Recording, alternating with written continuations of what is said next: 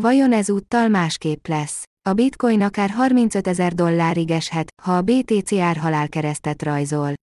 Míg a bitcoin 50 és 200 napos exponenciális mozgóátlagai közötti legutóbbi medvés kereszteződések nem tudták lejjebb nyomni az árakat, ezúttal másképp alakulhat. A bitcoin január 8-án egy olyan kereskedési mintát alakított ki, amelyet a hagyományos csártisták széles körben figyelnek, mert képes előrejelezni a további veszteségeket.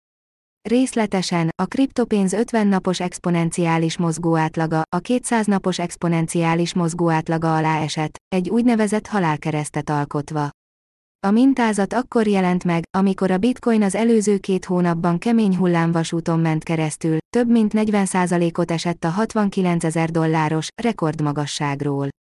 Halálkereszt története. A korábbi halálkeresztek jelentéktelenek voltak a bitcoin számára, az elmúlt két évben például egy 50 és 200 napos, exponenciális mozgóátlag medvés kereszteződés 2020 márciusában jelent meg, miután a BTC árfolyama közel 9000 dollárról 4000 dollár alá esett, és inkább késleltetetnek, mint előrejelzőnek bizonyult.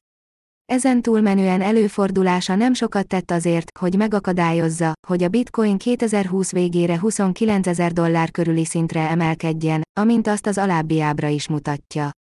Hasonlóképpen, 2021. júliusában egy halálkereszt jelent meg a Bitcoin napi grafikonjain, amely akárcsak 2020 márciusában, inkább késleltetett és kevésbé volt előrejelző.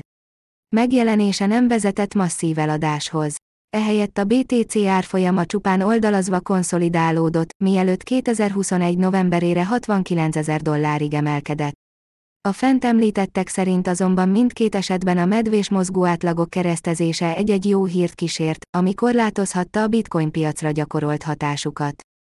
A bitcoin árfolyamának 2021. júliusi fellendülése például nagy mértékben, annak a plegykának a hatására következett be, hogy az Amazon elkezdi elfogadni a kriptovalutákat fizetésre, amelyről később kiderült, hogy hamis volt valamint a The Beaver elnevezésű konferenciát követően, amelyen a Twitter vezérigazgatója, Jack Dorsey, a Tesla vezérigazgatója, Elon Musk és az ARK Invest vezérigazgatója, Cathy Wood is a bitcoin mellett foglalt állást.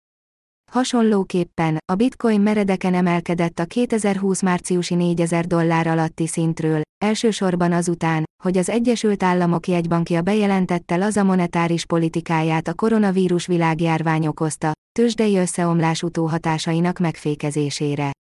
A halálkereszt ezúttal veszélyesnek tűnik.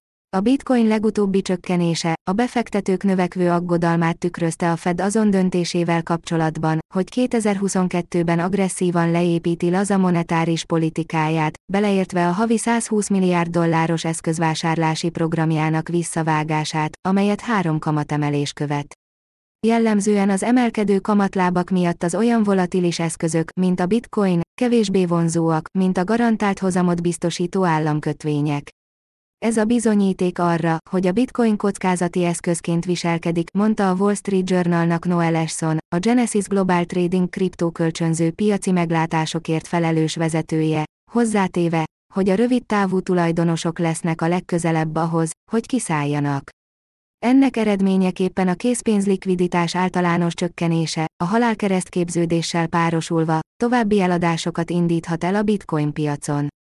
Ez azonban csak akkor lehetséges, ha a BTC árfolyama nem pattan vissza a 40 ezer dollár körüli jelenlegi támaszszintről, az alábbi grafikonon látható 0,382 ezret Fibonacci vonalról. Ennek ellenére a 40 ezer dollár alatti áttörés azt kockáztatja, hogy a bitcoin árfolyama a következő, 35 ezer dollár közeli Fibonacci vonalas támaszhoz kerül.